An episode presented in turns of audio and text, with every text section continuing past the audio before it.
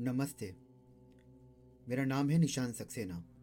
आइए सुनते हैं चाणक्य नीति। परोक्षे कार्य हंतारम, प्रत्यक्षे प्रिय वादिनम, वर्जयेत दर्शम मित्रम, विषकुंभन पयोमुखम।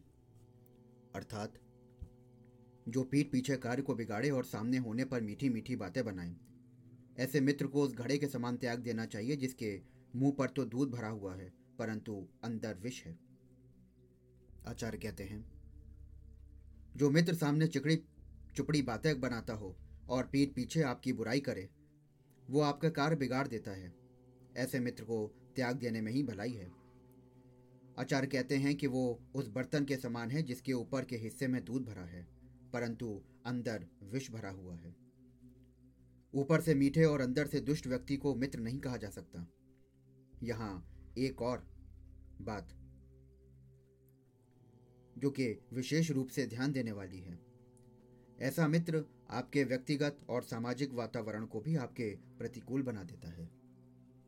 तो ऐसे मित्र से हमेशा बच के रहें। धन्यवाद।